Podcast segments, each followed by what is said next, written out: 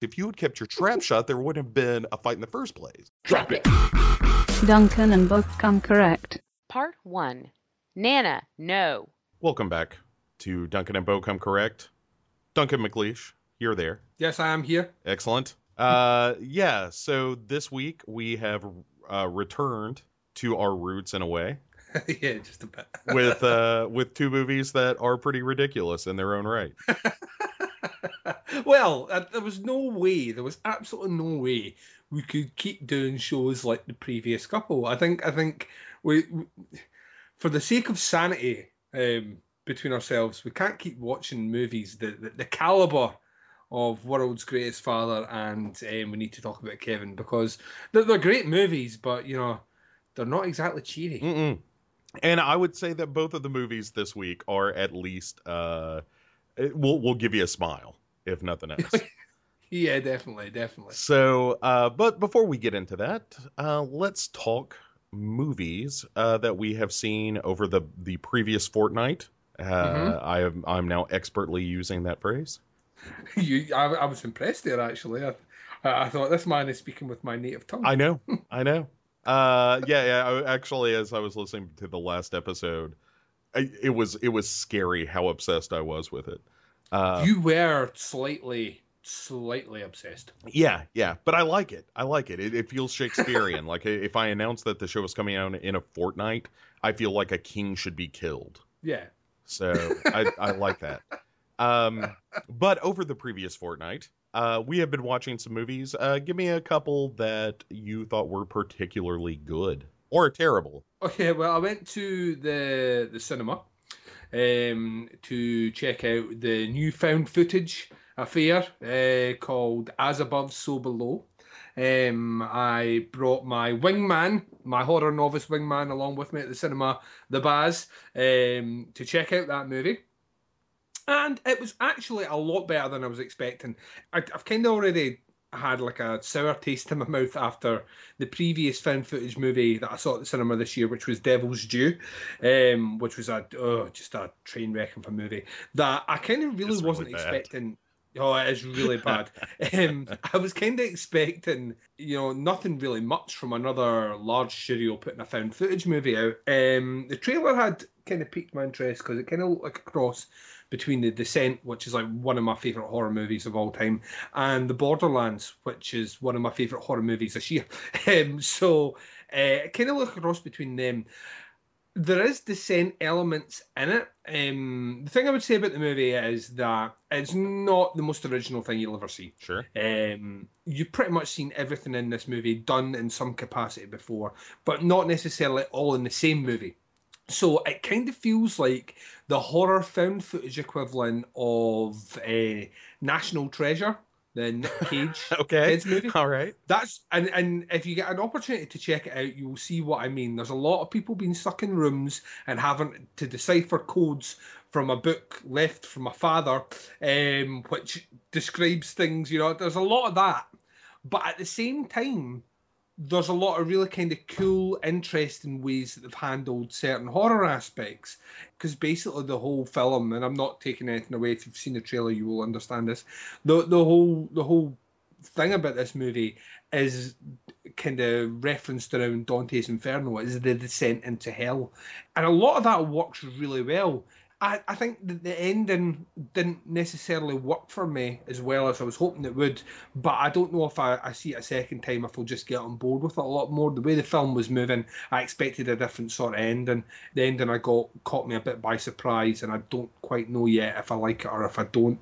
But as found footage films go this year, it's one of the better ones. Um, I, I would recommend everyone check it out. Not necessarily saying go to the cinema to see this, but check it out when it comes to to either your VODs or your you know your Blu-rays or whatever. Just just just to see how a, a kind of studio can do something which is a bit more interesting with a subgenre of horror which is fairly tired. So um, yeah, so I think it's worth checking out. Yeah. Um, I know Jamie Jenkins, whom I've never met, but I've heard much about.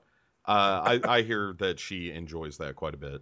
That she she was a big fan. Yes, she told me. I've just actually finished recording with that lady, um, just before recording just now, and she was telling me that she has put out a, a challenge to you that if you do go and see it, Bone, you don't like it, she'll give you your money back. I know. I it, I appreciate that, but that also means I have to go to the theater to see As Above, So Below. And I, I, you know, based on what you're telling me, I almost feel like I wouldn't be missing that much if I just wait till that hits you know, like you said, Yeah, VOD I- or yeah. Netflix or whatever. I, I, I mean, there's a, there's a cool aspect to seeing it in the cinema, in that the the sound design's really quite cool in certain sections, like, like with the catacombs being quite echoey and the very sparse sound. That in a cinema environment, you'll get a lot from that. Um, it's nothing that can't be replicated if you don't have a really good sound system in your house. So Oh, So, I have a good- good good sound set. system, sir. yeah, so so you you, you know what I mean? Then you're you're you're not going to. It's not it, it's not a prerequisite that you have to see this movie in the cinema. I think it, it might aid certain things, but um, I don't think it's the be all and end all. So Okay, all right. Well, what else has got you fired up? well, out with that uh, is revisiting some older movies because uh, my podcast this month, um, towards the, the later part of the month, probably towards the end actually, uh, we'll be releasing the very uh, special roundtable, the second episode, which is a look at the the horror works of one Dario Argento, aka the Italian Hitchcock. Sure. Um, and so uh, before we record that, I've, I've told my guests that are coming on that they don't need to have seen every Argento horror movie to take part in it because I think between us all we have seen them all, but I have intent my mission is to watch them all again. So there's 19 movies on that list, 19 movies. So I have started with haste going through the, the, the movie list and I'm going to try and do them in order as well. And um, what I was saying just with Jamie just before this is how in awe I am of that man's first decade of cinema. Um, and in the 1970s, his first decade of making movies, he did Bird with Crystal Plumage, Cat o' Nine Tails, Four Flies on Grey Velvet, Deep Red, and Suspiria, um, which uh, are just uh, some of the best Giallo works ever made. Um, as well as Suspiria, which is like one of the greatest horror movies ever. Um, so I, you know, it, it just blows my mind how how phenomenal that director started. And whilst I have not seen all his movies towards the end of his career, um, there are there are gaps there some of his movies in the nineties and in the two thousands um, that I still need to check out. Um, kind of just checking out some of the ones at the beginning have kind of reaffirmed my faith that his name definitely definitely is um, is deserved sitting amongst the, the masters of horror.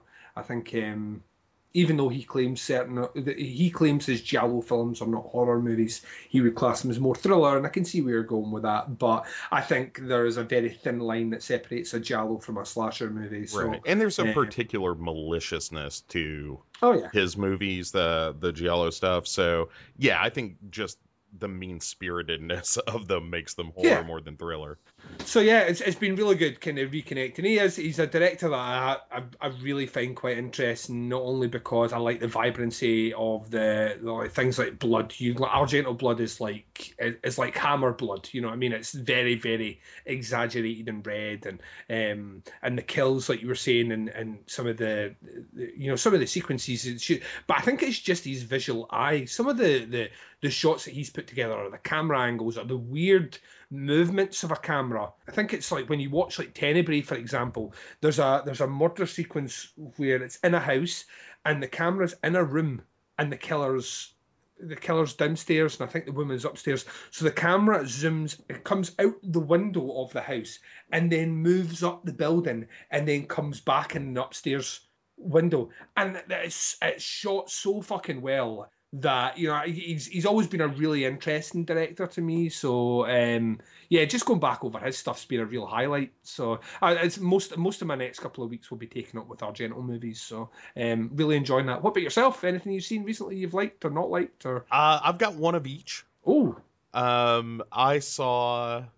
Uh, first of all, well done with Argento. I I, I Oh. should do that at some point myself because there I've got gaps even in the early years. Like I've never I've never seen Bird with a Crystal Plumage. Oh man, that's such a good movie. Yeah, so I You need to check that. As a first movie, it's ridiculous. yeah, I so I'll I, that may be the next thing I do because I've I've been uh, as I mentioned uh, in the previous episode on right. a Hammer run. So I've been yeah, watching yeah, all, the, all the Draculas. all the Hammer Dracula films yeah, yeah. uh, in order, and I watched the first two, uh, which is Horror of Dracula, which is you know first appearance of Christopher Lee and Peter Cushing, and in their respective roles as Dracula and Van Helsing, and it's kind of loosely based on the Bram Stoker novel, but Mhm. it's like you know Harker is in on it from the beginning, like he knows Dracula is a vampire from Jump, and Yeah. you know Peter Cushing in typical Peter Cushing fashion doesn't really show up for the first half of the movie, and then just strolls in and you know steals the show. I love his pronunciation of evil. Uh, I think that's really wonderful. a great evil has come to your village. Uh, it's oh, just wins my heart every time. But all right, so I saw that and I, I enjoyed it. It was a lot of fun to watch. And but then I watched The Brides of Dracula, which Christopher Lee is not in, but is technically the sequel to Horror of Dracula. oh right, I don't think I've seen this one at And all. I prefer it in almost every way, even though Christopher Lee is not in it. There is no Really? Dracula in Brides of Dracula. It is instead uh, the story of another village, another vampire who um, is chained up by his mother when she realizes what he is. And she seduces, not seduces, she lures young women to the castle for him to feed. And in this case, it's a uh, a woman who is uh, going to a nearby boarding school to be an instructor there, and she ends up freeing the vampire, Mhm. and then Van Helsing shows up. You know, so Peter Cushing is in it, but it is genuinely really creepy. There is this like assistant. Uh, or or housekeeper of the castle after the the vampire gets loose that kind of helps him out with making some vampire brides for himself. Mhm. And there's a scene where when one of the women that uh, the vampire has bitten, who and who by the way is the weakest part of the movie, uh, like he looks like a 1960s pop singer, and it's really distracting. His hair is a little too wavy, but uh, but anyway, so he he you know bites a local chick. And she's buried in the nearby cemetery, which is right off the square in the movie because I guess budget, but doesn't matter and the housekeeper is laying on the grave and coaxing the girl out of her coffin and it's a really creepy scene like you know for a hammer movie in 1960 i want to say maybe even 59 um it was a kind of a disturbing moment where i was like ew that's it's not how old women should behave. They should be baking cookies not luring vampire women out of their caskets and cackling madly. That doesn't seem healthy. So I was like, Nana, no. Uh, but yeah, so but that's been really fun, and I'm looking forward. I think the next one I've got is uh, Dracula has risen from the grave. I believe is next in line. So Mhm. um, anyway, super fun. Love the Hammer movies. They are very silly. I love it when like Peter Cushing gets in a scuffle with someone because he telegraphs those throws so much. It's just fantastic. it's like he's on the you know the uh, the bridge of the Enterprise when they're trying to avoid something. He's just flinging himself across the room. It's terrific. I've enjoyed those quite a bit. Really, uh, really charming films and and kind of creepy in their own right. But then I saw a movie that made me question whether movies are a good idea. Oh dear. And that movie was Cabin Fever Patient Zero. Oh right. Ah, see, right, because we spoke about this briefly on Grave Shift Yeah. when I was on. It was one of the news stories, and I said that I just didn't understand why we were getting a prequel to that movie at all. I didn't understand where they were going to take it, and was there any need for it. Um, and you sounded kind of almost optimistic about this movie. I was. I was foolishly optimistic. right. So, so tell us. It's it is uh, i think the way i described uh, in the review which you can read at legionpodcasts.com um, I said that it was like the filmmakers had been told the story of, of Cabin Fever through a game of telephone played by autistic children.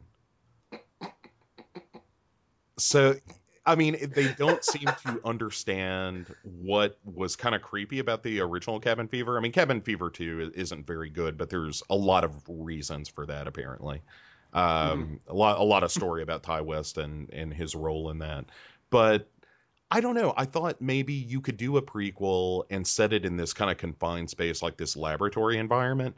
And I like sort of scientific thrillers like the Andromeda Strain and stuff like that. And I don't expect Cabin Fever Patient Zero to be the Andromeda Strain. Don't get me wrong. Yeah. But I, I do think there's a way to in, include that kind of medical thriller aspect to it, even lightly, and make it kind of interesting. And of course, that's not what the filmmakers do. They just do a bunch of dumb shit and throw it on the screen. It has the most unlikable protagonists I've seen in a movie in some time. Uh, again, referring to my own review, but they throw the word bro around a little too much for me. Like, Oh no. come on, bro. What's going on, bro? I just, uh, all right. So I'm, I'm already kind of fed up with this. And once the uh, infection breaks out, there are cabin fever zombies or something, wh- right. where they're, you know, they're they've just got shitty prosthetics on on their faces and throw some blood on them, and then they kind of stumble around. And one of them was shooting at the. I, I hesitate to use the word heroes. Um, the a- other actors in the movie and you know some of them just get up and lurch at people and it was like that i don't remember the disease doing that to folk but i don't remember the second one too well anyway it's trash it's just garbage cover to cover it's poorly written uh, another thing i pointed out in the review that really pissed me off is i don't like characters being inconsistent especially in the same scene Mhm. and and it, follow me if you will. There are there are two brothers uh, who are kind of fucking the same girl, and but they don't. The younger brother doesn't know that the older brother had this affair. So uh, for whatever reason, I don't even remember why, but a third character, a friend of theirs, is trying to either distract them or get away or something and brings up this affair. Is like well your brother's you know fucking your girlfriend and they start the brothers start arguing naturally. And then person number three who started the argument by dropping this little tidbit of knowledge says hey why are we fighting? We got things to do and it's like motherfucker you are the one that started all this if you had kept your trap shut there wouldn't have been a fight in the first place anyway it just that kind of shit drives me crazy God. So, so what you're what you're saying is that that this is a, a movie that's missable. Oh, it not just missable. I am actively telling you, don't see this movie. Don't waste your time, even if you're slightly curious. That curiosity is misplaced. You know, watch as above, so below. I haven't even seen that movie, and I know it's better. So yeah, no, this will be on my worst of the year list. Faux show.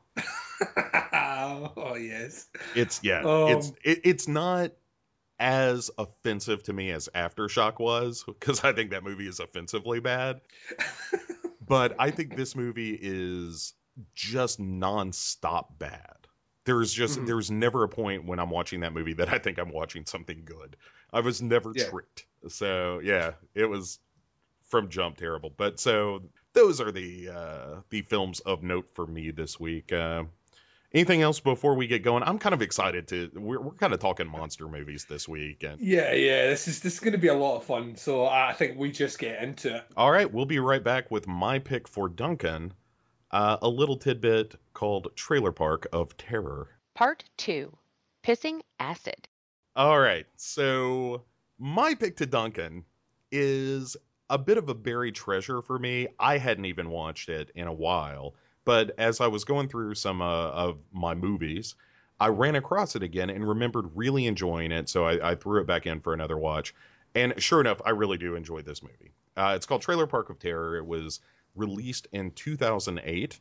Uh, the synopsis is Six troubled high schoolers and their leader become lost after their bus crashes during a raging storm. They seek refuge for the night in an abandoned trailer park managed by a sexy woman, Norma. And that is all of the uh, the synopsis. Uh, it's worth pointing out Norma is played by an actress named Nicole Hiltz, um, who I I think is fantastic in this, but it's really up to Duncan. So Duncan, what did you make of Trailer Park of Terror? Right. So, um, I had never heard of this movie before, but I had seen the cover artwork before. It had been on. It's been on Amazon uh, Prime Instant Watch for ages on the horror bit that I've been going past, and every time I saw the poster, I thought that look, that looks quite interesting. I need to give it a watch. Never done it. So um, it, kind of it was it was actually good to find out that one I could get because I know you were concerned I might not be able to track down the movie, but I got it and I didn't have to pay for it because I'm already paying for it. So um, so so jumped in to check this movie out, and I kind of have mixed feelings about it. If I'm honest, Bo, there's there's a lot that I think is really cool in here. I think there's some pacing issues. Um, mm-hmm which and to be honest with you the pacing issues are more towards the the first half of the movie not the second half of the movie because when this movie gets going it goes um it goes with great pace right towards the end. Um so what we're basically given is we're given um we're given this uh, this scene of this trailer park where pretty much everyone's fucking obnoxious. That's the first thing we they're all quite horrible people. And we have one woman who's trying to escape she's trying to get out the better life and all the rest. And um, basically, what we have is that they won't let her go. And in an altercation, the guy that's taken her away is pushed onto these. What do you call them? Like like fence spikes, yeah. like steel bars, like almost rebar spikes, right? And he falls into that and dies. So she uh, storms off, and she bumps into this guy who I'm assuming plays the devil. Yeah, you got to think so. He, he's yeah, pissing acid or something. So yeah, delightful character. Sure, brilliant character. Honestly, this guy is this guy is like. Uh, to me, one of the best things in this movie for the short time he's on because I think he just nails it. Um, and he basically is speaking to her, and you know, he, he, you know, through the conversations, pretty much saying, you know, I know you're never really going to move past what you are, and you just need to accept that. And but that's not your fault. It's because people have held you back, and the only way to really get round them is you know you've got to confront these people and and I deal with her, which I don't think she knows what her end what what he's expecting. He gives her a gun, yeah. and she goes back and she wipes it the whole town. Bef- well, I say town trailer park um, before blowing it up, um, which basically curses the area it means that it's cursed now, and she is almost the ringleader of a group of undead, but they're dead, but they're undead, but they're like ghosts, but they're not ghosts. Um, of all these trailer park people. So then we we get a really good montage sequence where we find in the credit sequence that over the next couple of decades, people have went missing. So we then follow a group of uh, high school children um, and their, their kind of camp leader or whatever making a journey through, and unfortunately, their bus uh, becomes incapacitated and they end up having to spend the night at this abandoned trailer park. And very much like the synopsis says, they bump into this very kind of sexy looking, over the top character called Norma, and through a series of at first stories, um, which I really enjoyed. All the characters are like individually then picked off in a series of oh, the, the the circumstances are to me the bit that sell this movie is the elaborate ways. Some of these kills are absolutely phenomenal, um, and that I just have never seen them done before in other movies, and that's kind of where it goes. I like the. I, I, I, didn't know this was based on a comic book until about 10 minutes ago. So, um, so I've never read the comic book, so I don't know how true it is to the original subject matter. Um, some of the things I like about this, the, the central performance by the Norma character is brilliant. She's really, really entertaining in this. And that, and the very beginning, we see her as almost this kind kind of mild, meek mannered sort of individual who's been bullied. But obviously, through time from this deal, she's just pissed off. She's just had enough. Her patience is at a, a yeah, you know, it's a hairline by now because she's just doomed to to repeat the same sort of things over and over again, preying on people that accidentally come across the trailer park.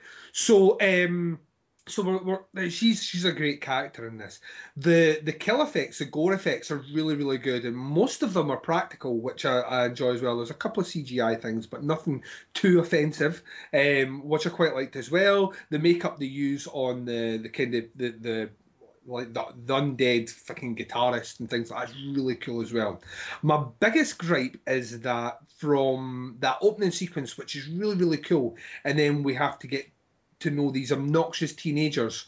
We're stuck with those obnoxious teenagers for quite a wee while before the thing starts to pick up and the killing starts to happen. And I found myself picking up my phone and checking out like Twitter and Facebook and things like that while that was happening because other than the character who eventually survives, and I know she's the one you're supposed to feel for, and all the other characters were really um, really annoying. Mhm. And I, I, I found that it wasn't annoying in the fact that, oh, I can't wait to see you die. I just found them annoying. I'd, and if that's the intention of the writer and the director is those characters are annoying, then they have achieved that with a, a giant tick. Um, I, I, I just don't, I just, I, found myself just kind of like, when's this going to pick up? When's this going to get going? And the movie is, is, is about an hour and a half long. And that's what, when I say when things do kick off, like when the killing does start to happen, this movie then starts because you have to go through all the teenagers one at a time, um, and the the deaths are excellent. They're very elaborate, very over the top, and very goofy in some places, and um, very comic book, so to speak. So when it does start happening, I'm 100% with it. Um, I just feel that not that it's a missed opportunity, but um, the, you could have maybe taken 10 minutes out of this film and it wouldn't have harmed it at all. I think it would have strengthened it. Either that or, you know, a bit more work on some of the characters, just kind of flesh them out a bit. Um, on certain ones would have been good as well. Overall, I thought it was I, I thought it was a, a, a fairly entertaining movie. I just, I, like I say, I just felt it was a I, s- the this sort of movie doesn't need too much downtime, and I felt that there was too much downtime towards the beginning, and that to me is uh, like a black mark against it. Fair enough. Fair enough. I, you know, I, I can't disagree with any of that. Um, but having seen it before, I kind of know the back end that's coming. So as Yeah, I'm yeah. watching, I'm like, okay, okay, we, you know, we get through the kid stuff, and then once it it kicks into gear, it it like you said, it just doesn't stop for uh, the last, you know, 40 minutes of the movie. Really is just bang, bang, bang. And it's really the, the the deaths are really good in this movie. That's uh, I mean, I, there was a lot of them. You could kind of see where the setup was going, but it's the payoff that worked for me each time. I, I I got the feeling that people were having a lot of fun making this movie. Yeah, and I really like the rockabilly zombie quite a bit. I think that's a, a fun character, and when he blows himself up on one of his mines and then is being duct taped and stapled back together, and Norma is kind of giving him shit for it, like I told you not to mess with those claymores, and I I think that scene is kind of wonderful. Like all, everything you've said about it is totally accurate in that there is uh there is a stretch there where there's not a lot going on and the character work isn't great Mhm. but there are also moments in this movie that are kind of unforgettable to me uh, oh yeah, that make it that that make up for that in terms of just a, a viewing and a recommendation and i thought uh again the the uh, norma character nicole hiltz is just so good in this Oh, she's brilliant. She's brilliant. I don't know how she went on. Has she done anything else since this, Bo? Because I feel like if she hasn't, then people are missing, especially in the horror genre, people are missing out on a, a potentially really good kind of character actress. Yeah, she's done a lot of television, which is and a couple of movies here and there, and I, uh, uh, which is a shame because I would love to see. Th- this is actually one of those handful of movies where I wish there were a sequel to it because I think the sequel could be even better than this. Yeah, yeah, I would I would agree with that because you could almost forego a lot of the setup and just get to the the kind of quirky. So th- there is almost like see when like the one of the characters starts doing a, I think it's a Norma character actually starts doing like a like almost like a campfire tale. Yeah. where she's describing a particular sequence where she's leaving as I'm assuming it's her mother who's a like a porn star but not a porn star gets in an argument with a guy about whether or not it's okay for them to do her up the ass. Yeah. Um, and, and like that that's that to me it, it kind of felt like I was like that. See if with a couple of more of these sort of kind of campfire stories, you could have like the possibility of really interesting, almost like an anthology sort of thing going. Because I, I, I kind of felt like even some of the deaths were played out that way, which was really quite interesting. And like I say, they had a particular. Look, you're saying that there's there's memorable moments. Every single every single one of the deaths in that movie is memorable. Every single one of them. And there's very few movies can say that every single one of the deaths in it are memorable. So yeah, there's there's a lot that, in my opinion, works really well within this movie. Um, like you say, if I if I watch it, if I sit down and watch this movie again, which I actually might, to be honest with you, um, I'll know that you know you just need to persevere through this first half an hour, and then you get a, a bit of some stuff picking up, and then you know the last forty minutes, and it really is the last forty minutes is just wall to wall excellent setup, execution, setup, execution. So, and I quite liked the way the ending went as well. So, um, yeah, yeah. I, I, mean, I think I, it's certainly because you had originally suggested another film which isn't necessarily within this sort of wheelhouse of what I had suggested to you. This one certainly feels like a better fit, and I did enjoy it. I did enjoy it. Like I just say, like watching it for the first time and having that that kind of laggy beginning is something that I, I wasn't expecting. And I don't know why not, because there's a lot of horror movies do that. That's why you get your setup. You get your setup, you introduce the characters, and then you've got a bit of time, and then everything kicks off. I think it was because most of the characters are so obnoxious that that time with them just felt like it was dragging. Um, I, I don't know why. Well, and I, I think one other thing to point out here is the joy that is the character Stank. who gives a, a monologue about making jerky as he's skinning uh, a poor chap. Uh, yeah, uh, that is is one of my favorite things ever. As I was watching that, I was really laughing at how ridiculous, you know, he is curing this guy as he hangs on a hook. It's just, it's ridiculous. And there's, there is like a crash derby in the middle of this movie for no good reason. Mm-hmm.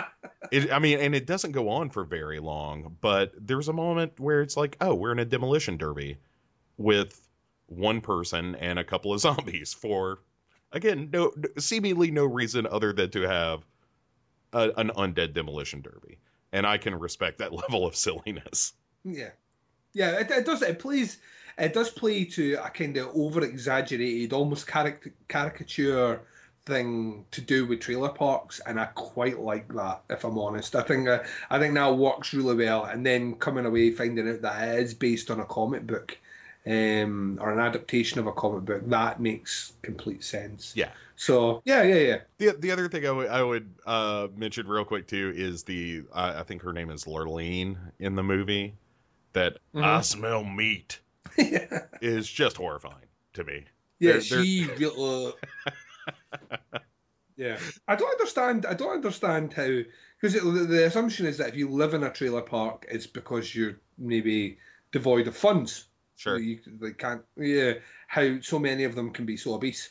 Well, just, I just putting that out there. Yeah, yeah, yeah. I mean, I think statistically, let me drop some science on you here, Duncan. Oh, um, drop it. it. It's because they generally buy the cheapest foods, which are the most processed of foods. Yeah, and it's full of fat. Then. Yeah, it's not so much that they're just eating, you know, a shit ton of stuff, but everything they're eating is unhealthy. You know, right, there, right. There's no legitimate, like uh, with like the food stamps and stuff in this country, you can kind of buy just about anything that's grocery like.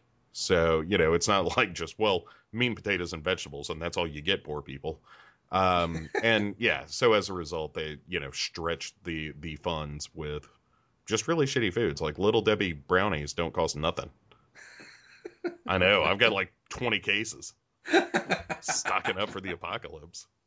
Because let's face it, in an apocalypse, when that happens, you're going to need a brownie time to time just to cheer you up. Yeah, of course. You and you will have it on. You'll have it set on your watch brownie time. Yeah, right, right. Well, we have to kill rotting cannibal marauders, and then after that, brownies and milk.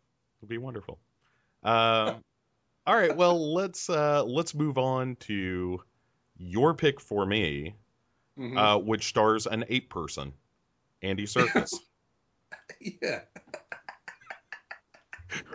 we'll be right back. Part 3 Monkey Golem. And welcome back. So, in my choice for Bo, kind of keeping the theme of the kind of silly, dark, nasty little horror comedy sort of thing, um, was 2008's The Cottage. Um, it was a UK movie, uh, which I saw at the cinema. Um, funny story about that, Bo. Uh, went to the cinema with my wife, um, and she wanted to see Step Up, that horrible dance sort of movie Right. and I refused to go. So I went to see The Cottage, and she went to see Step, uh, Step Up. So we both went to different movies in the same cinema, and then met up at the end. So I think you made the right choice.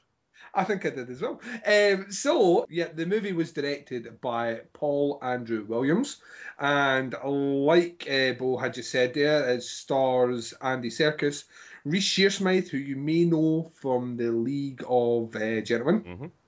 uh, and Jennifer Ellison, who kind of, I'm trying to think how to put this. Her claim to fame in the UK before doing this was a television program called Brookside, which was like a uh, like a soap opera, but it was like the worst soap opera. Um, it was on Channel Four over here, and uh, it was set in Liverpool. Uh, so she's a Scouser. Um, so and her accent is heavily Scouse even in this, and yeah, she was she was kind of known as a bit of eye candy in that, and in this, she's she's quite tidy until she opens her mouth. Um, So you also get a really really cool cameo from uh, Pinhead himself, Doug, uh, Doug Bradley. He makes an appearance. So Bo, I selected this for you. Um, the synopsis is: in a remote part of the countryside, a bungled kidnapping uh, turns into a living nightmare for four central characters when they cross paths with, with a psych- psychopathic farmer and all hell breaks loose. What did you make of The Cottage? I I thought it was almost like from dusk till dawn, the extremely British version. because because it has a very British sense of humor. Like as I was watching it, I the I, I kept thinking like I bet Duncan fucking loves this movie. Oh yeah, I, I do. I, yeah, this is this is a this is a lot of fun to me. The- So- well, The amount of profanity, particularly from uh, what's her name Tracy in the movie, yeah, uh, particularly from her, who reminds me in a weird way of Carol Cleveland. Uh, hey, Carol Cleveland. What's she been? she Was she was the female Monty Python member, essentially. Of Oh, just yeah, that kind of yeah, yeah, yeah. busty blonde, but is also, you know, blessed with some comedy chops as well. Yeah, yeah, yeah. I know, I know what you mean. Yeah, And and so I, I was reminded of that, but she's hilarious in this movie, up to and including her death. Spoilers. uh, because she totally asked for it. Like that that was a death that I was so happy to see happen. And when she starts giving the killer shit, yeah. uh, uh, you know, about killing um, Andy Serkis's brother. I can't think of his name now in the movie, but um, when she is like giving the killer shit about killing him and calling him a pussy and telling him to hurry up and do it, and there's a look that passes between killer and victim there, where it's just like, hey, I know, you know, like if you're gonna kill me, fine, but that's not gonna stop. Um, that was really wonderful. Uh, it's like I said, it's a very British film. It's it's filled with British humor, which involves a lot of, you know, profanity uh, at the expense of of good taste, which uh, Yeah. I I really enjoy. Uh, Reece Shearsmith is very funny in it as well. His his absurd fear of moths is Oh It- God. just tremendous. Like the way that that plays into the plot a couple of times is really good. Uh, Andy Serkis, who is a monkey person, as we all know, um, and a golem. He's a golem and a monkey person. He's really a monkey golem.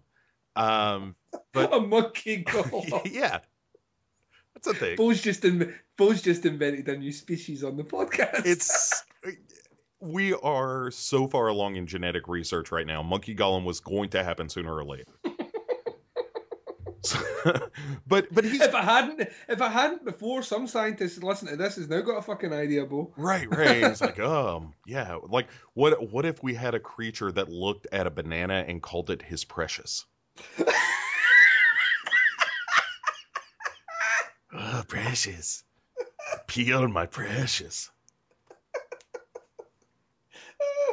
that should that should be the name of this episode. Oh, Peel my precious.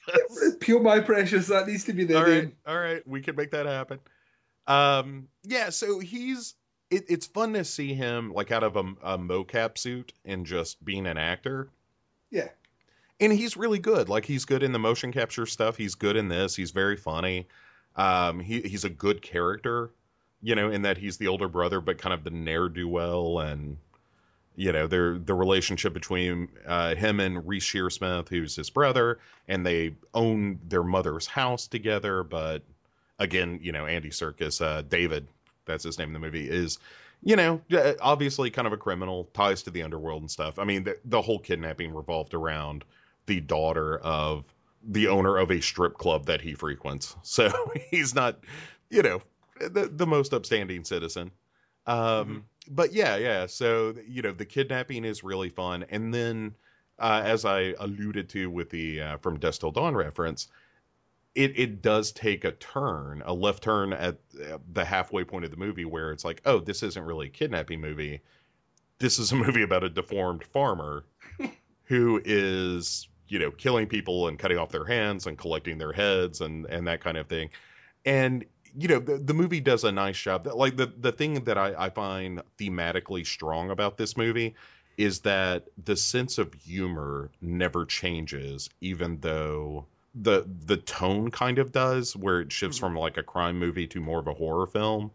Mhm. But it, it keeps that same sense of humor that lets you know, like, it's okay. We're, you know, you're going to see some stuff that's kind of gross, but at the end of the day, we're all here to have a good time. And um, yeah, I really enjoyed it. I, I, I thought all the performances were really good. I think the makeup on the farmer, there are a couple of scenes where you can kind of see that mask moving a little bit. yeah, yeah, yeah. Uh, yeah. which is a little unfortunate, but you know, it's a kind of a low budget horror flick. I'm not gonna uh, hold hold too much against the movie for something like that. Um, the rest of the effects are really fun. The characters are really fun. What's? Uh, Andrew, the uh, oh, the dim-witted brother is absolutely one of the. Oh, he is just the dumbest, and like the the look of exasperation on Andy Serkis's face when he pulls out the mask that he picked up, and it's it's like the the, the type of ski mask that doesn't cover the face, just just like the skull and neck, exposing him completely in the midst of this crime, and uh, Yeah. yeah, just Andy Serkis is just fed up level of uh you know all, all near violence really yeah. is just tremendous it's so funny and yeah yeah like again jennifer ellison is, is super funny in it and the when when she keeps kicking the shit out of Reece Shearsmith like every step of the way she is hitting him or kicking him or Yeah. it's just fantastic. Like that kind of slapstick stuff will land with me just about every time. Um, yeah, it like a very very fun movie. It's not. It's it's lightweight. You know, it's not a movie that walking away from it like you know, there. Uh, we need to talk about Kevin, where you're like, yeah. oh man, you know, that's a movie that's gonna stick with me. Like The Cottage isn't disposable or anything, but it's also not a movie. Like two days from now, I won't be thinking back on The Cottage and Yeah. picking apart the intricacies of it. But uh, if I want to watch a, a good horror comedy, it, it, almost in the vein of something like Black Sheep is another Yes. movie I would throw into this category of, Mhm. you know, very gory.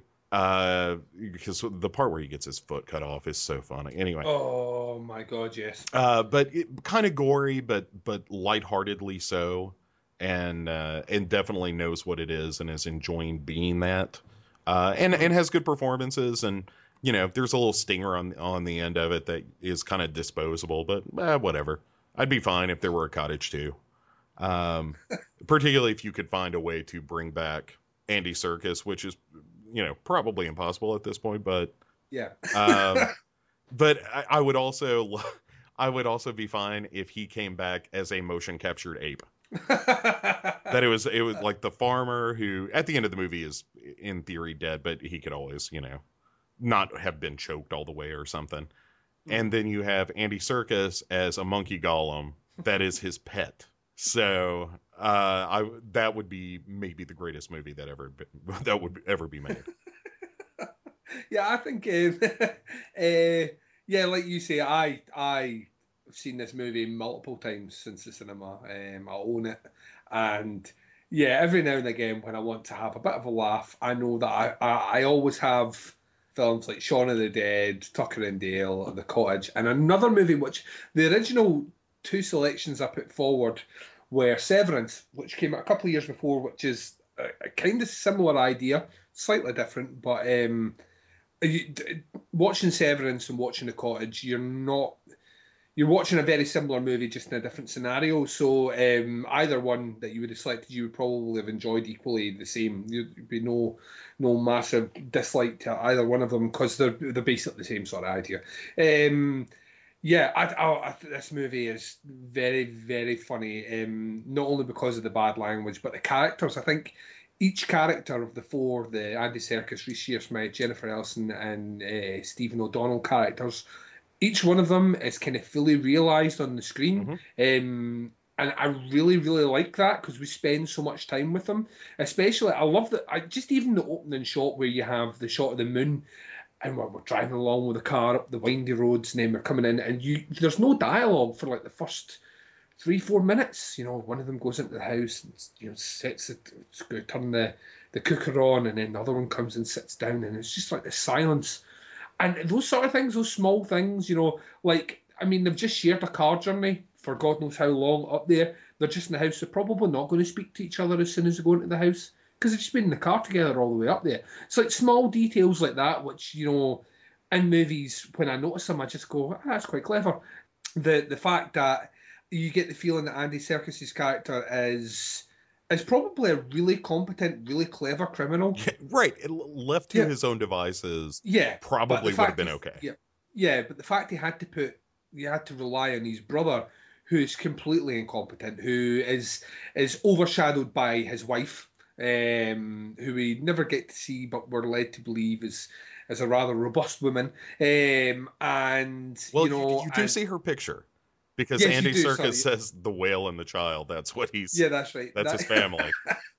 so you have uh, that, and then you have the the Andrew character, who's the brother of Tracy, who's been kidnapped, um, and he's just clueless. He's absolutely useless. In fact, the whole reason that they know about the plan is because he told his hairdresser, right. who was then kidnapped by two triads.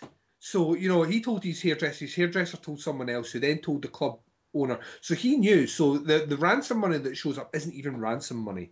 So he fails on that. The fact that you know Reece Shearsmith gets a scare and drops his phone, the only phone they've got in a puddle, which basically renders it you know useless. Um, and like you say, the the first half of this movie is set up like a really bad kind of kidnapping caper, which you get a lot of them in the UK. There's a lot of comedies in the UK based around you know failed kidnapping or failed crimes or whatever. The second half of this movie is like something from Wrong Turn. Yeah. It like really is Yeah. because that's, that's essentially what you're, you're given this horribly mutated, uh, not mutated, mutilated uh, former farm worker who has had some accident, and yeah, the makeup on him isn't great. Um, but you're giving him, and then he, the fact that he became psychotic about it, um, and then you, they end up in his house, and his house is just creepy. It's like really, really, really creepy. And then the sequences you get from there, I, I love all the killings in this movie. I love the the kind of gore effects. Practical gore effects are brilliant. It's, it's just one of these films I could throw on, but it's like you say, there's no, there's you're not walking away about this thinking about anything other than you've had a couple of laughs until the next time you watch it. Yeah. and I, I kind of think that's what the movie's set to do, and I think it, it achieves that. It's, it gets it, it, it certainly achieves what it what it sets out to do, and um, from from that point of view, I, I think it's I think it's pretty pretty bloody good. Yeah, it's very funny and and gory when it wants to be, and has a you know a fun ending. And I, I almost stopped you when you were talking about like his brother being in completely incompetent, and I was like, well, compared to Andrew, he's the most competent kidnapper alive. Yeah. Like his his his brother, like Peter, is not really good at kidnapping people, Mhm. but he and he uses his name and all that stuff. Just inexperience, first timer Oh problems. Oh God, yeah. That's see when he says, see when he says, um, now, now if you don't, David here and Andy Serkis's character through the balaclava just looks at him, and the eyes just are fixed on him as, as if to say, "What have you? What have you done? And he just keeps staring at him while he's talking Uh-huh. with this look of shock. It's just it's just good comic acting. It's just really good comic timing. And Andy Serkis is not a guy, uh, unless people know better than me, it's not a guy I would associate with comedy. Just because of the majority of voice work he's done, but I would I would not be surprised if he comes from a background of comedy. Uh, Reece Shearsmith obviously comes from a background of comedy, but um, their partnership on screen is uh, like this kind of odd couple brother, brother brother kind of thing. is just absolutely brilliant. Their comic timing's amazing. Yeah, it really is. They're they're very very funny together. And then you throw Jennifer Ellison in the mix, and like her Yeah. her conversations with Reece Shearsmith are really funny too, especially when his jaw is busted and he can barely speak, and uh, all that stuff is really good. It's very funny. It's it's very funny. It, like you're right. It, this movie doesn't have ambitions to be. You know, Kramer versus Kramer or anything it just is what it is, but it's a very good version of one of those. Yeah. Um, all right, well, let's hash this out in our final segment where we uh, we pit Trailer Park Zombies versus Monkey Golems, or potential Monkey Golems, and Potential monkey goals. and uh, and see who. Let, let's face it, somebody is going to pull ahead here. Yeah, I think so. Yeah, I don't. I don't think. I don't think we're going to get. Well, yeah, we'll, we'll see. Yeah. Don't give it away. Take a break. All right, be right back. Part 4 The Podcast Under the Scares. So, back to our, our trashy roots. we we uh, we have discussed uh, two horror comedies needing a little levity after last week. So, The Cottage is a very uh, smart uh, and and baldly funny movie that Mhm. also includes uh, someone getting their head ripped off by the spine and I appreciate that quite a bit. Uh, Trailer Park of Terror is, uh, you know, for for its faults, uh, has a an undead demolition derby. so Duncan, which which do you prefer? so what a difference two two weeks makes. Right, right. I think two weeks ago we're like, so you know, one deals with the, you know, the father trying to grieve for his son who's committed suicide, and then the other one, you know, it's about a mother trying to get over the fact that her son was involved with a terrible act. And this week we're like, undead, undead, Yeah, yeah. No, uh, that- water derbies, and oh my god, it, it just reflects the agility of this show, moving Yes. quickly and gracefully topic to topic. right. So if I had to pick one, which I do because that's if I didn't, then it would be no part of the show. Yeah. Um, it would be my pick. It's the cottage. I think the cottage balances the humor, the gore, wonderful characters. Um, and, and like I say, I don't think there's any downtime in that. I think the downtime that you get in that movie, the bits which are quiet, are incredibly funny, which propels that movie along. And yeah, it's nothing to do with the fact that I've seen it about 15 times. Um, I, I would I would go with the cottage. What about yourself, sir? I would agree. I think the co- the cottage is the better movie. Uh, I'm glad I got you to see Trailer Park of Terror though. I'm, I'm gonna actually I, I'm gonna say on this show I'm gonna go back and watch it again and see if I still feel the same about the the, the kind of the 25 minutes where I was like where things were just building up um, and see if I feel the same way because I think the the last half of that movie is a whole hell of a lot of fun. Yeah, or or if you don't want to put yourself through that, watch the first what ten, Yeah, and, then, just skip jump to yeah, yeah. I mean, you know that you know you know all you need to know about these kids by that point. So Yeah. um, yeah, uh, yeah. So you are now in the lead. Of feel, uh, uh, why do I feel we're going to be tying next week? I yeah, and yeah. then you're going to go in the lead, and then we're going to tie again. and I, you know, it's not by design, but there would be something kind of wonderful about the Duncan and Bo come incorrect being the tiebreaker for the season. I think it might actually happen. That would be kind of wonderful. I, I get the feeling that we're we're probably heading towards that because I think the thing is as well. I think we both like we clearly like she you'd never seen the cottage before. And the cottage is like one of my favorite kind of horror comedies. So we're, we're going to have these. We're going to have these these gems in the closet that the other one hasn't seen that we'll know when we like I was I was fairly confident that if you'd saw Severance or or The Cottage, I was going to win this week because without even knowing what film you'd picked, I mean, I think that one you originally suggested to me we should keep on the back burner for another show, Sure, though, sure. because I read a bit into that and it seemed really fascinating. So, um, but yeah, I, I felt quite confident because I know that I know that they're fu- well, I laugh a lot at them, um, and I know that you have a fairly skewed sense of humor like myself. That I knew that you would laugh at it. So, um, but yeah, definitely, I think I think once again. Both movies are very much. If you've not checked out either one of them, then check them both out. Um, if you've seen one, go and check the other one out as well because, like I say, there's so much about uh, the the Trailer Park of Terror, which, especially towards the end, so many kills that I'm still thinking. You know, I, I watched it today, but when it finished, I was just like, that was really clever, and it, it just feels like a really fun movie. Um, and the cottage feels kind of that same way again. I imagine that there was a lot of. I'd love to see the outtakes for that movie because I imagine there'd be a lot of laugh Yeah. a lot of hilarity and laughing on, on set and things. So yeah, yeah, that was it was a good one. It was good to, to take a, a week off the, the heavy hitting hard stuff um, to to let you say kind of re-engage with our roots. Yeah. Um, And ne- next see- week, Schindler's List and Sophie's Choice. Continuing our theme of lighthearted films. oh God, oh could you could you imagine? Oh my God, uh, yeah. But you only get to watch the first 30 minutes of Schindler's List. oh dear, what are you doing? It's just the most depressing portion of the film, and you don't get any redemption ever. Um, do a supercut of that with the last five minutes of The Mist. Oh my God, yeah. You just you wouldn't want to go on. Yeah. Yeah. Yeah. Just thinking about it, I barely do.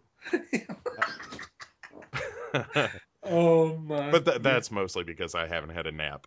Uh, with you taking the lead, it is uh, uh, next week. I mean, those are all right. So the the week after you pull ahead, those are always the most nerve wracking weeks, I think, because if you can get two on the other person, I feel like y- you just have so much more breathing room. As yeah, you've got you've got a bit you've got a bit of a barrier that you know even if you don't win out on one week, you're still in the lead.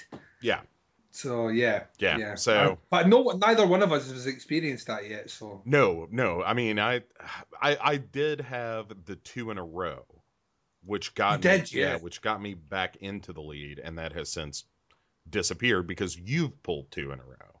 mm. Ah, you're Yeah. such a son of a bitch. I mean, it's why I respect you, but god damn it, Doug, Uh, making me look Yeah. bad in front of the Americans.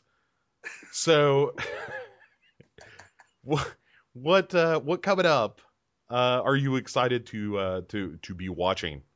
Um, the the big one on my radar just now is the guest, which has just come out over here. Um, it's the new movie by Adam Wingard, Mhm. um, and the other dude whose name escapes me. Simon they Barrett.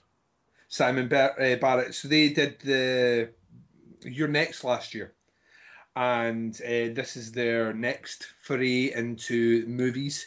Um, so they've done this movie, The Guest, which is getting ridiculously good reviews at the moment. Um, apparently, maybe less horror than the, than You're Next, but very much heavily rooted in the, the 80s, even down to the trailer. I was listening to that soundtrack again. I was like, that's Carpenter again. Um, it's apparently a lot of fun and incredibly mean spirited. So once again, that sounds completely up my avenue. So I dare Yeah. say I will have checked that movie out before I come back on next. I actually still want to check out, even though I know it performed poorly. I want to see Sin City 2 because I like the first one. I think the first one's a really good movie for what it is. It knows what it is. Yeah. Um, so I, I'm kind of interested to check that out. And I don't think I- just because it didn't do well financially, I don't think that's any reflection of Yeah, the quality I, of the movie. yeah, I think I think times are changing, and I think uh, I think they were saying themselves that the majority of the blockbusters this year have underperformed. So I think the only one that's performed, in fact, it performed a lot better than they expected, was Guardians of the Galaxy. Everything else is has done not the best of businesses. So um, yeah, so I mean that falls into that. I think Robert Rodriguez. Um, putting out these sort of movies now. I, I don't necessarily. I think when you look back at even even uh, Machete Kills, the second Machete movie, which I enjoyed, I thought it was a stupid movie, but I, I thoroughly enjoyed it, and it bombed.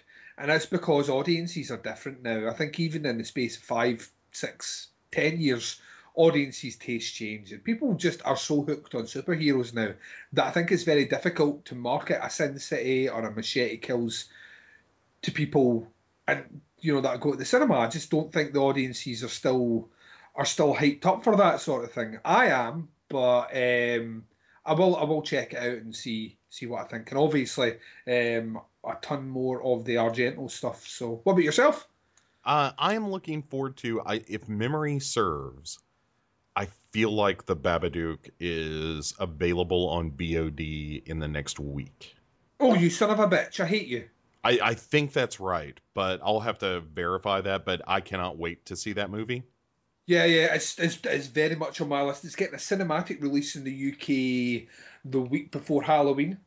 So we get it the week before Halloween, and then the week after that, we get Horns, which is another movie I really want to see. Really want to see that movie. So it's yeah, it's one of the very few horror movies that have been released this year that seems to be getting ridiculous praise. And I've got a lot of friends that went to London Fright Fest this year, uh, just like two weeks ago, um, and they saw the movie, and the average score uh, that they've given that movie is a nine out of ten, Wow. which is ridiculous, ridiculously high. A lot of them come back with tens, saying it stole the it stole the weekend of the festival. So I can't wait to see it. I really want to see it. yeah, really looking forward to that. And uh, I may be off on my dates, but uh, that's one that I've got on the radar. And uh, I also think I, I kind of want to see. I know I'm just a glutton for punishment. Um, I kind of want to see the uh, that monsters sequel, Dark Country or Dark Territory, whatever they call it. Oh yeah, the, uh, yeah, I saw the trailer for it. And it look, it looked quite interesting actually. it, it looks like a totally different take on the material, uh, which is Yeah. fine because I don't think you can make another monsters and get away with it. Yeah. Um, Although I, I like monsters quite a bit, but uh, yeah. So looking forward to that, e- extending deeper into my Hammer uh, horror series, uh, Dracula series. So. I, that has been just a treat. Every time I throw one of those movies on, I couldn't be happier. It, it just it feels like coming home in a way. Um, so that, and we are starting on Graveshift Radio. Uh, as I segue into plugs, um, we're starting the Phantasm retrospective. Oh, I love Phantasm. Yeah, I think that may be. You know, I was saying uh, on the on the Facebook earlier this week that I didn't think there was a, a particular franchise that was worthy of, of being like this is my favorite franchise because there's so much garbage in all of them. That there are a couple of good movies, three if you're lucky, and the rest of them are, are kind of crap. And Phantasm may be the exception to the rule for me where Yeah. I, I don't think Oblivion is very good, but I think the first three all have something to recommend them. Yeah. Um, so yeah, we'll see. And uh, we're also doing the Friday the Thirteenth retrospective on uh, Devour the Podcast, which Mhm. uh, means I'm watching a lot of these Friday the Thirteenth movies that I haven't seen in years and years. and uh, we just did the first one, which uh, is a, a totally enjoyable movie. You know, I'm kind of taking all these movies at face value, trying to ignore as much as I can the historical significance or the fact that it's the fourth one or the eighth one or whatever, yeah. just individually. And uh, and the first one's a good movie. It's a it's a good slasher. So uh, I always in you know it, it's not my favorite movie in the world, but I think it is just fine. And if you like slashers by nature, if you're a big slasher fan, it's you know clearly one of the better slashers out there. Uh, Mhm. So yeah, yeah. So watching some more of those. I'll be watching Friday the Thirteenth Part Two and Phantasm. That that Oh. doesn't sound terrible. That's that's that's a that's a sounds like a bloody good weekend to me. so uh, let uh, speaking of plugs, Duncan, Yeah. your your anniversary is over. So Yeah, does that mean yeah. you are not going to do podcasts anymore? no, I'm continuing. Oh. Uh, and I'm not changing my podcast name, Bo, to Podcast Under the Scares. That's not going to happen. That is a mistake. My wait, uh, this is there's two reasons behind this. One, One, the first reason, right? Well, well, first, first thing was because and my podcast has existed for a year. You can't go change the name a year into it because that just confuses people. And I'm not going to end up like Prince. My podcast will not be known as the podcast formerly known as. That's not going to happen, right? All right. The second reason, my podcast is not under this under the scares. That sounds like I'm hiding from them. I confront my scares face to face. So I'd podcast facing the scares doesn't sound interesting. So um, yeah, All right. I, I stand by the fact that it's a mistake. Um, you know, in in the words of Jennifer Ellison from The Cottage, what are you, a pussy? Plus, plus, I could never, in good conscience, take forward a name that came out of that absolute shambles of an anniversary message from the Builder podcast. Yeah, it. Uh, I Although, although it, was, I- it was quite delightful listening to you all do Sean Connery. I, I that was a that was a, a highlight for me. yeah, and I felt like it was the best Scottish accent I'd done so far. Oh yeah, yeah, it was totally. I, I was getting ready to kiss the Blarney Stone after it. Is is that Scottish? I don't think No. that's right. I, It's, it's, Duncan, I don't think you know where you live.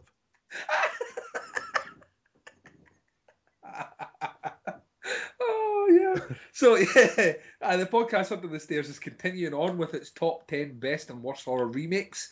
Um, the new show will be out by the time this. In fact, two shows will probably be out by the time this one is up. Um, the most recent one will be the one with uh, Jamie Jenkins, which I've just recorded today, which we tackled in the worst category. Um, number five on my list, uh, the Black Christmas remake. What a fucking shambles of a movie that is. Oh, just such a messy movie. And needlessly messy. It's just terrible. Um, and on the best side, The Blob from 1988, which was absolutely awesome revisiting that one. That movie is all kinds of awesome. Yeah, that Um, Kevin Yagher? Did he direct that? Hey, no, no, no. Um, I can't remember. Chuck name now. Russell. Chuck Russell. Yep. Chuck Russell Okay. directed that, and it's it's it's one of the I think it's one of the great last films um, where you can chart like truly phenomenal practical effects from the eighties. I think um, things start taking a, a bit of a poor turn after that movie, Yeah. and you start to see a, a big move, and the practical effects in that movie are phenomenal. And I think they still stand up.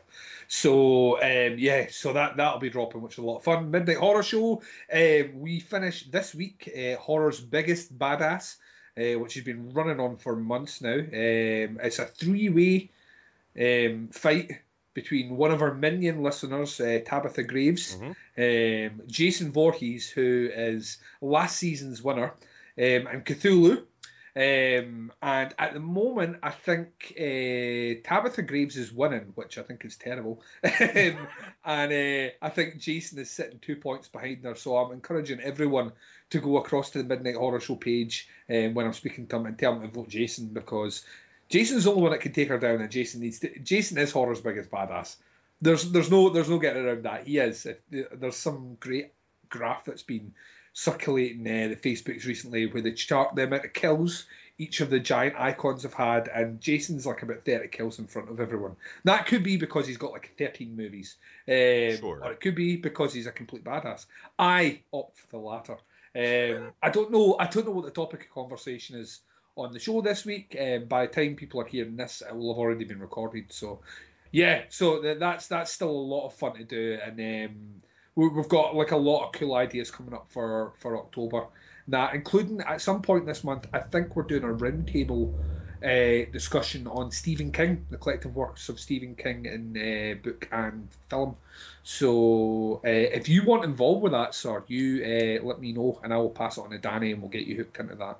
Uh, maybe so. Let me let me uh, let me look at the schedule because we're kind of gearing all the the gaming stuff up too. So anything else? Uh, I mean, that seems like enough. I didn't mean to sound accusing when I said that. Anything else, Uh, Duncan? You pussy. Out with that, not really. No, like I say, just uh, uh, a lot of watching of Argento stuff for the the roundtable discussion, which will be a lot of fun. I'm really looking forward to that. Um, and then we've got five weeks of Baz versus Halloween. Uh, and then after that, Podcast Under the Stairs uh, becomes Podcast Under the Stairs version 2.0. Um, Podcast under the we'll lo- stairs. no, where we'll be launching a slightly changed um, layout of the show and um, a, a bit more. I, I can say it on here. Um, I'm kind of looking a bit more into doing. There'll still be movie reviews as such. I don't know if I'll be continuing on the news segment, but I'm kind of wanting to do like uh, recorded intros and outros, which are very similar to the sort of stuff they did for things like War of the Worlds, you know, like performance radio. Yeah, yeah. Um, so almost like a diary, like someone like me reading from my diary at the start of those episodes, but tying it into the theme of the episode. I, but it's good. I, no, I've got a lot of great ideas. It's whether or not I have the time to do them. So we'll wait and see. But that's certainly where I'm wanting to take that show at the moment. Excellent, excellent. So, as I mentioned earlier, you can hear me on uh, Graveshift Radio and Devour the Podcast, as well as uh, uh, coming up soon. By the time this is out, probably the first episode of Schadenfreude Gaming is Oh. the the name of our gaming extension, and yeah, so that should be up as well. So, uh, as always, go to legionpodcasts.com. Uh, subscribe on iTunes. Leave it a, a leave us a donation if you like. Uh, definitely do the subscribing though. That's where uh, you get to listen to this show and you know uh, devour the podcast and podcast under the scares. And I'm just gonna start calling it that. It's gonna catch on. I'll go back. I'll be go. I'll go back to calling this show Duncan and Bo Come Clean. Yeah. All right. Fair enough. Fair enough. All right. You called my bluff. Um, in the meantime, we will be back in a fortnight. See, I've been so restrained in using that, but now, now it's time. Now it's time to strike, Duncan. Uh, we will be back in a fortnight with two more movies. If you would like to recommend a movie to either Duncan or myself, uh, send us an email at dbccpodcast at gmail.com. And uh, if we haven't seen it, then we'll check it out. Um, that is all for this week, Duncan. Say goodbye. Bye, everyone. Thank you very much for listening. Speak to you very soon. Thanks for listening. Talk to you in a fortnight. Where you been hiding? I wondered when you'd be arriving. It's good to see that you're getting out again. I know it's hard out in the trenches. Looks like you finally came to your senses. When your world came crashing in. Sit down, relax, take your time.